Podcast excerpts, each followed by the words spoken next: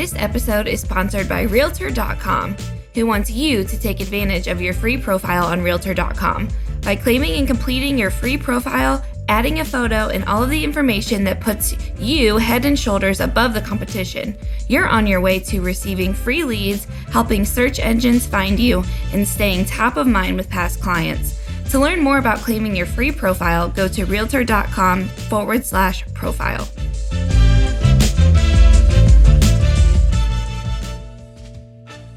Welcome to the Real View podcast, where Ohio Realtors connect you to innovators and influencers, keeping you with the real view of real estate.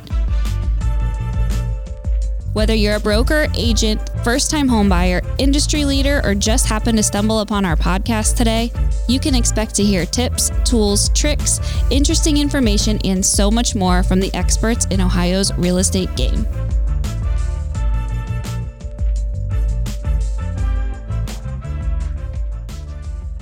Hi, everyone. Welcome back to the Real View podcast. I am your host, Allison. Joining me today are two very special Ohio Realtors women. I am so excited to have them on the show today, to be hearing from them, to be talking to them. I know I've been looking forward to this all week, so I would like to welcome to the show Jill Rudler. She's an Ohio Realtor and a candidate for Ohio House. She was last year in Senator Michele Reynolds who is our Ohio Senator as well as an Ohio Realtor. Ladies, welcome onto the show. I'm so happy to have you. Why, thank you. Thank you, Allison. It's great to be here. Yeah, so I'm going to just dive in. We're going to be talking um, about these two ladies, hear about their stories, hear about their journeys, why they decided to pursue interests in politics, and why they decided to be realtors, and a little bit about their life as realtors and life in the political arena and being women in the political arena, which I always think is important to spotlight and talk about. So let's just dive in. I want to hear from you guys. What made you all decide to pursue your career and passion in politics? Was this always something you knew that you wanted to do? Um, I'd like to hear from the both of you. Tell me a little bit about your decision and your interests in the political arena. Well, I'll go ahead and start. And this is Senator Michele Reynolds. My background in real estate prepared me for my now path to politics. About 17 years ago, I became a realtor my desire to become a realtor really stemmed around using that platform, if you will, to help people who were marginalized, that needed housing, just really solving community problems. So 17 years ago, I started a nonprofit organization right after I got my real estate license. And that nonprofit organization was providing housing to formerly incarcerated men and women I used just my real estate education, my license to purchase property, but I became a compassionate landlord and I saw a need in my community. I saw that there were there was a problem where individuals were coming home from prison and there was shelter system, but the shelter system was turning people away because it was designed for chronically homeless people. So I decided to lean in and to kind of be a problem solver and to use some of my properties and properties that I was investing in to create transitional homes for those individuals. Well, I was doing that alongside traditional real estate buying and selling and helping other people with their real estate needs. And that then just kind of transformed to over the years really being a community problem solver. And so from that day to this day, um, have housed over 5,000 people, helped them to transition and get on their feet. And to really use real estate as a platform to provide housing to people that need it the most. And we all know that housing buying a home actually helps to eliminate that generational wealth gap that we need solutions like that. And so i just thank god for my real estate background and the platform that it's allowed me to help other people. And now i'm at the state house being able to help from a legislative policy level. So in a nutshell that's kind of my story and how i got here. I love that. Thank you so much for sharing. Very very cool very inspirational. I love that. Jill what about you well, during my career in real estate, I actually started when I was 20 years old. My mother was a real estate broker and she convinced me to get a sales license. And it was funny. I was very shy and I didn't know I could even talk to people at the time, but it was 45 years ago in June that I was licensed. Oh my gosh, it's a big anniversary this year. Congratulations. It is. it is. And so I obviously my mom was my first uh, mentor and opened a branch office for her company and that was in the late 70s 1978 so there was a lot of ups and downs through the years I went through. Um, I moved to Columbus in 1987. So that was what, um, 36 years ago. That's when my career actually blossomed when I was in a community where there was just so many people to help and it was so amazing. And I just love the service end of our business in helping families become successful and wealth builders. And it was probably in the early 2000s when I got involved in the real estate legislative end of the business very involved in RPAC and saw the difference it made. And of course, you know, when I think Greg Grabchuk mentioned that if you don't have a seat at the table, you're on the menu, that uh, really hit me that I had the opportunity at this point to get more involved in the service end. So over the last 10 years, I've spent a lot of time at the state house and saw what happened to bills and how they became reality and how many people they helped. And, you know, I just had a passion. So I got involved a little bit in the party and the realtor party and saw that, you know, maybe this was an opportunity for me at this point in my career to get a little more involved. I was on a central committee in Delaware County and I served in Genoa Township on the zoning commission. Then early last year, I got tapped on the shoulder by Betty Montgomery and Jo Ann Davidson, who said, Jill, we need you. And I thought, oh, okay. I accepted their calling and I went in and I just had a blast last year running for office. To be able to meet up with Michele and her team and work together toward a common goal of getting conservative you know, representation to this district and her district. It was just, I just can't even thank Michele and her teams anymore about how she just took me under her wing and helped me as a first time candidate. I didn't have the experience or the infrastructure that she had, but she just took me right in and, and helped me along the way. And I think the best part was all the relationship building that I did last year and meeting all the people and really feeling that I could do something. And although I wasn't successful at my goal, I felt it was the best opportunity I could have had to help the community that I've served for 35 years here selling real estate. It was just doing the same thing as I've always done, and that is go out there and try to help people that need your help. So that was my run at office, and I just absolutely loved it. And given an opportunity again to do it, I would do it in a heartbeat. I love that. And you were so spot on with what I was thinking. And, you know, when I was preparing for this podcast and I knew I wanted to have you both on, and then if we could have done it together, I thought it would have been so cool too to have you both on during an episode. And I remember I reached out and you said, Oh my gosh, I know Michele and I worked with her. So I kind of want to hear a little bit more about your relationship, your, the relationship between you two. I know you mentioned Jill, she really took you under her wing and served in that mentor role. But how did your relationship start and what did that look like? And are you guys still, you know, very close now. And tell us a little bit about the relationship between you two. Jill and I are, I like to call sisters. We are in the Jo Ann Davidson Ohio Leadership Institute. So that is a group of powerful, phenomenal women who are conservative under the leadership of former Speaker Jo Ann Davidson and Betty Montgomery. And we're very blessed to be a part of this group of women. And it really helps to push and empower us as leaders in our community to want to get involved and to want to get not only involved in politics, but how we can, you know, find our niche, problems in the community, and how we can serve. And so Jill and I actually met through that network. And I just love this woman right here because she has so much heart. She is tenacious, she's resilient, she's a leader. And we worked very, very well together, very hard together. This was not easy. And I can remember being a first time candidate. It's never easy. And you learn so much, you meet so many great people. And if nothing else, it sharpens you and it gets you prepared for what's next, whether that's office, whatever it is, but it gets you prepared. And so Jill and I currently still do work together. We are on a couple of planning committees for some future things that deal with organizing in the district for local races. And we'll continue to work together because I know that there's big things in store for both of us. But it was certainly something that could not be done without a team.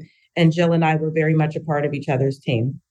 I love that. You can tell the bond between you guys that you very much have love for one another. And that is going to be my question too. But we're going to get, I'm going to circle back to it. We'll get to it at the end is what's next for both of you ladies, because I want to hear what's in the future and what we have to look forward to. But I want to save that for the end of the episode. Why do you think it's so important for realtors to be involved? You know, Jill, you talked a little bit about RPAC, just familiarizing yourself with that, getting involved with the legislative process, learning how all of that stuff works. Why do you think it's so important for realtors to be involved? Well, I think the thing I learned about the legislative process is that it affects all people. Home ownership, if you're in a rental, you have to have a place to live. And so once you have a place to live, there's a lot of things that affect where you live and how you live, and everything from affordable housing to what's going on in the community, whether it's commercial real estate or residential. And every single thing is affected by our legislature. That is the end of government that I enjoy is lawmaking. And that's why I ran for the House of Representatives. I felt like that was the place that I could actually make a difference for people. Now I can do it through Michele, my friend. Anything I can do to help her in her process, I want to be there for her. I love that. Michele, what about you? Uh, why do you think it's so important? So I, I agree with Jill. Realtors, first of all, we're the closest to the people. And, you know, I like to say that those that are closest to the problem are closest to the solution. We touch the lives of people buying a home and, and and raising their families. And realtors are leaders. We are producers by nature. You know, we're the ones that get things done. And I've come to learn that in the legislature, you know, we elect people in office, but it's not because they're the smartest people and it's not because they know everything. It's because they're able to listen to those who know things. And so realtors should get involved because they are truly the subject matter experts to help enlighten you know the legislature or become a part of the legislature so that they can really weigh in on policy they can weigh in on the way things need to be. They talk to the people, they're connected to people, they're connected to everyday people. And so I think that there's definitely a big place in all levels of public office for realtors to get involved. And I would encourage them to do so. So important. I know it's something, you know, we preach here at Ohio Realtors, and anyone that's listening knows that we've talked about just the importance of, of getting involved and, and knowing what's going on. And for all of those reasons that you women just described, I think it's so important and, and, critical that we're staying involved and staying up to date on everything that's going on because we have so many different hands and different pots there. And it's important that we stay on top of that. I want to switch gears a little bit to what it's like being women in politics. I love speaking to uh, strong women as you two both are, but I want to know what that world is like that is so male driven. How do you navigate that? And what has been your experience like uh, being women in politics? Well, I'll just share that before going to the Jo Ann Davidson Leadership Institute, you know, I was politically inclined, but I really just didn't know where to start. I didn't know how to navigate things, and I didn't have that connection or the network to really push me. I didn't have the confidence, but I knew that I wanted to do something to impact my community. And so I ran for office my very first time when I was 25 years old. I ran for my local village council in Jefferson County. It's almost like a city council, but for a small village. And because I knew nothing about politics or political parties, I just, you know, I made my own yard signs, put them in people's yards, marketed the way that I could. I didn't win that race, but I knew that I had kind of the bug. But fast forward to now, being able to connect with other women who have an interest in politics and really having them push you and empower you. I've learned that we can do, I mean, we're phenomenal. We're phenomenal women. We have certainly a, a perspective that needs to be heard and shared, even amongst our ma- male counterparts. I've noticed that, you know, I've been welcomed by women and men, and I, I appreciate that. However, you know, it can be very isolating. It can be daunting. One thing that's very different is women generally have to be asked to run. We generally won't do it unless someone taps us on the shoulder. That was the case with Jill, and it was certainly the case with me. Whereas a man, you know, they'll be like, hey, that sounds like me, and I'll just run. No one has to ask them. They have the confidence. They may not even be qualified. It doesn't matter. they will run. So that is some an area that we need to work on. But being able to connect with other women in politics has been very empowering and encouraging. And it's really been the platform that's launched me to be able to run and just not stop. That's amazing. Jill, what about you? What do you think? What's your experience been like? I agree that with the Jo Ann Davidson Institute, they just really empower you to just go and do things. Because I worked for my mother, who is a real estate broker, she was the first real estate broker in our county that was a woman. And so that was, I mean, she just never let anything stop her. So I would have to say that as a young child, I was taught you can do anything you want. I have a short stature, I'm only five foot tall. And so I've never really let anything like that stop me. I've just always real estate. I never saw a difference in real estate. I mean, the fact I was a woman, I was probably more of a problem solver than many men.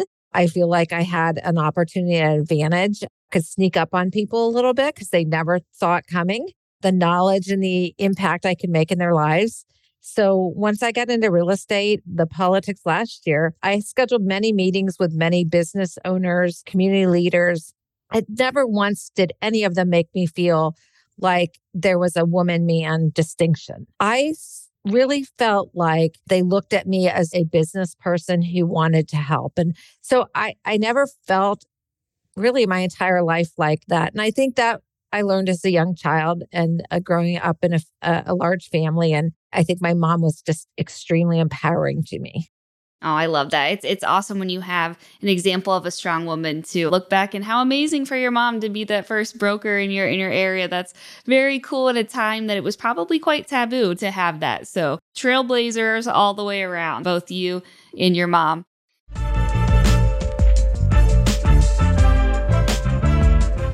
This episode of The Real View is brought to you by the Ohio Association of Community Colleges. Ohio's network of community colleges provides accessible training that accommodates the busy lifestyles of aspiring real estate professionals at half the price of a traditional university. With convenient locations in every part of the state, as well as online options, Ohio's community colleges are your smart choice for pre licensing education. For more details or to start the journey to a real estate career, visit the education page at ohiorealtors.org and then click on the pre license course locations. I want to hear a little bit about the decision to run and kind of what goes through that and then the process of what it actually takes to put on a campaign. I don't think we've talked about that on the show before. So I would love to hear a little bit about just the process, what all goes into it, the late nights. And Michele, you you mentioned, you know, the signs and you had were making signs from scratch and everything that goes into running a campaign. Walk us through a little bit of that and what that looks like. So, from the onset, what it looks like is pretty much creating an organization. So, the same type of work that you need to do to organize any project that you're working on, you really need a plan. And one of the very first things that I would encourage someone to do is to put together a team. And that team we like to call your kitchen cabinet. And your kitchen cabinet is pretty much made up of kind of your inner circle, those that are going to be able to give you guidance and advice as it relates to various aspects of your campaign. From a fundraising standpoint, you need a finance chair. From a political strategist standpoint, you need someone that, you know, understands politics and data, understands the numbers. Is this something that can be won? What do the numbers look like? And how that all breaks down.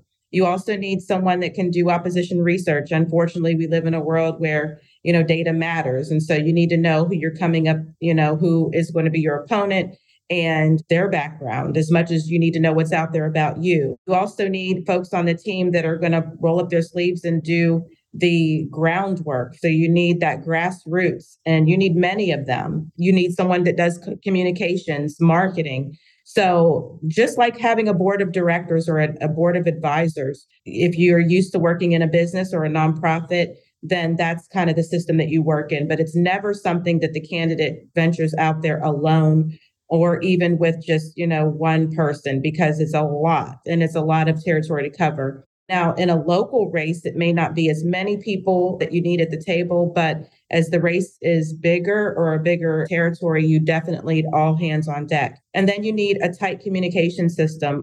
One of the things that our team did very early on is we put together a project management system using technology called Trello. So we have a Trello board and we would park all of those tasks on Trello to keep it in front of us. So we had a dashboard every single day to remind us of what tasks we needed to follow up on. My fundraising person kept me honest by making sure I'm making phone calls all the time, meeting with people, getting around your district, making sure that you have a system for parades and volunteers and recruitment. So it is a lot of that. But I would say one of the number one things is communicating with your team and having that team that is very, very tight knit. But it takes that, it takes a team. It doesn't work alone in a vacuum.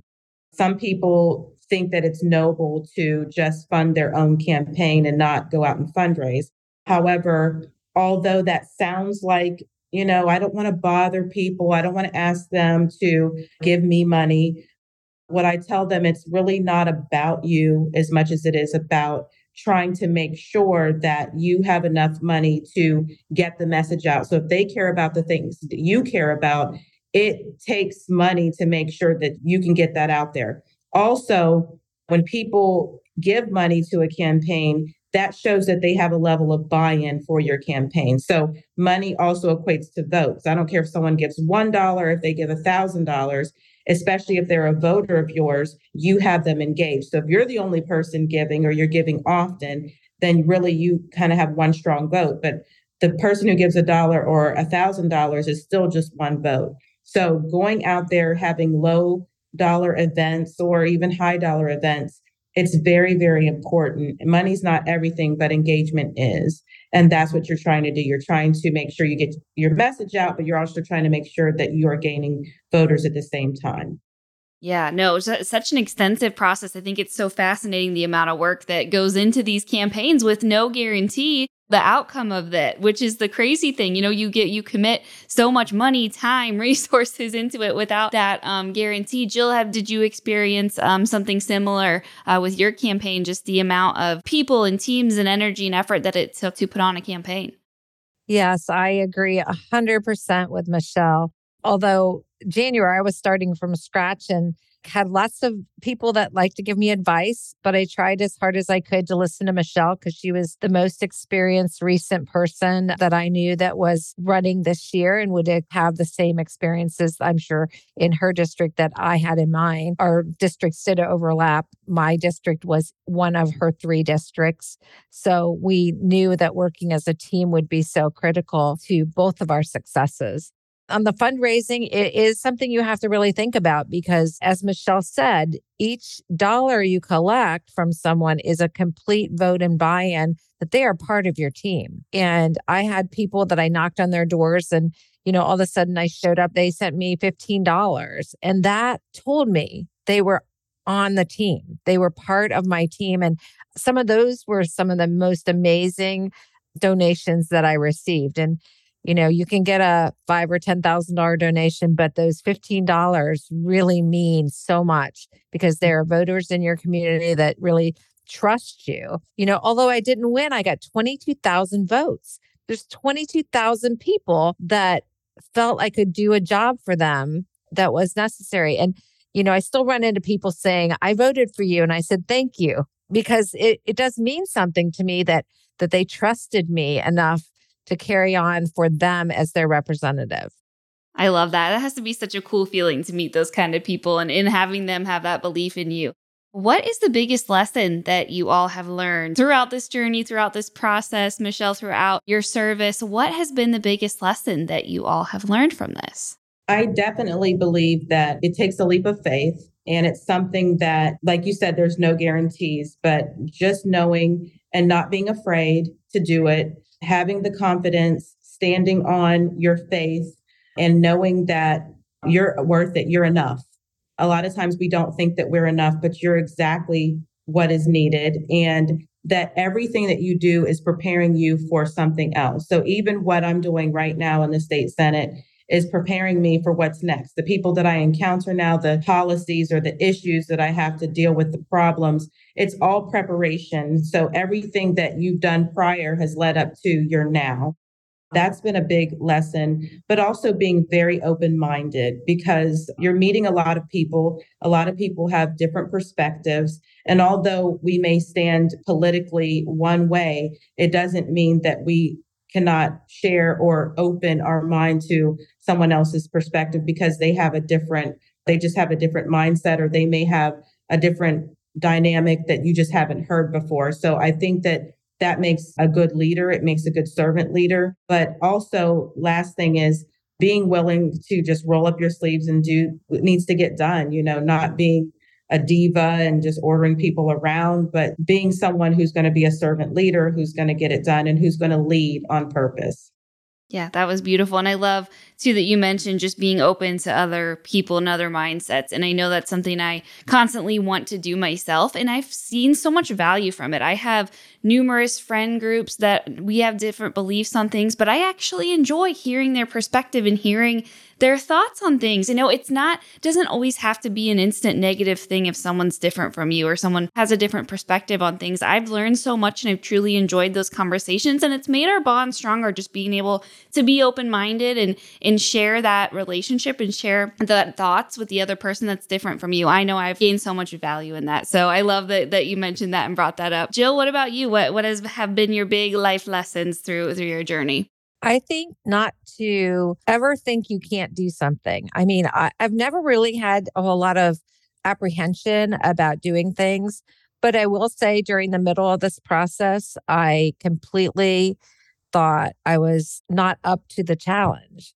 And then I realized it was just that fear that came in. And I don't have fear very often, but when it came in, it came in hard and strong. And I you know, really questioned was I capable of serving this many people in a way that I would be proud of? And then I realized, no, I am. I can do this.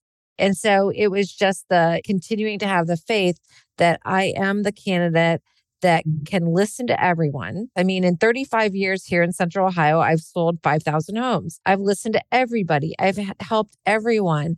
And I did it very proudly. I think that was the big thing is you hit that wall sometimes and you just have to come out of it. And it was with Michele's help and her team's help that really helped me kind of get past those times. And so much of what you say, I think, too, goes back to just that stigma that as women, you know, we all almost automatically have that self doubt and we're not just as confident as men sometimes. And, and it doesn't come as natural to us to just say, like, no, I'm going to go do this and kill it. And I think it's something that all women, you know, we share kind of that same inner struggle to where we doubt ourselves a lot. And it's just overcoming that and working that and, and kicking, flicking that little negative head voice in our head, you know, out of there. So I want to wrap up kind of with the final question that we talked about earlier, which is what's next? What is on the future for both of you, strong, intelligent, bright, and beautiful women? I want to hear about the future and what's in store and what we might be expecting from you. Well, I can just tell you from my perspective that I feel like public service now is in my blood. And I do feel like it's just an extension of my 45 years helping people. So I'm not sure what's next. I've had some conversations with the governor and I'm just let him know that I'm open. What will happen is that I'm going to continue to put myself out there to serve in some way that I can serve my community. And we love having you there for us and fighting and campaigning for us. And we look forward to, to seeing what's next. Michele, what about you? So I too am very open. Right now, I'm focused on being a good state senator and serving my constituents and making sure that I deliver on the things that I ran on. My platform is results matter. So I really want to do that. And I believe that if I do that well, there will be lots of other opportunities. But I agree with Jill is that once you've gone through this process, it's like this bug. It, you just get bit by it. And you can't stop. And so even though people ask me, do you like campaigning? It's not easy. It's not fun. People believe that they can pick and pull you apart just because you're a candidate, but you do miss it. So even though I'm now in, you know, office, I do miss going out on the campaign trail and talking to people and and all of those things. So what's next for me? We will see. I am open. I've learned to just because of my faith not to limit God I stopped being ambitious a long time ago and just started to say, hey, whatever you have for me is what I want. And he's already blown my mind. I didn't even think I'd get to this level. So we will definitely see. But I am the type of person that if the stars align, I will take the opportunity and I won't look back. So I'm currently in law school while I'm a state senator, trying to finish that up so that that way, whatever door does open, I'm ready for it. Amazing. Wow. You guys are so incredible. This has been so awesome and, and so great to get to know you a little bit better and, and share your story. So, thank you guys for being so open and, and honest and willing to share your experience and in your stories with me. I know I really appreciated it, and it was really great to talk to you both today. Thank you, Allison. Thank you, Allison. Thank you guys so much. And to all of our listeners, thank you guys for tuning in. We will talk to you next week. Thank you for listening to The Real View. That wraps up today's episode.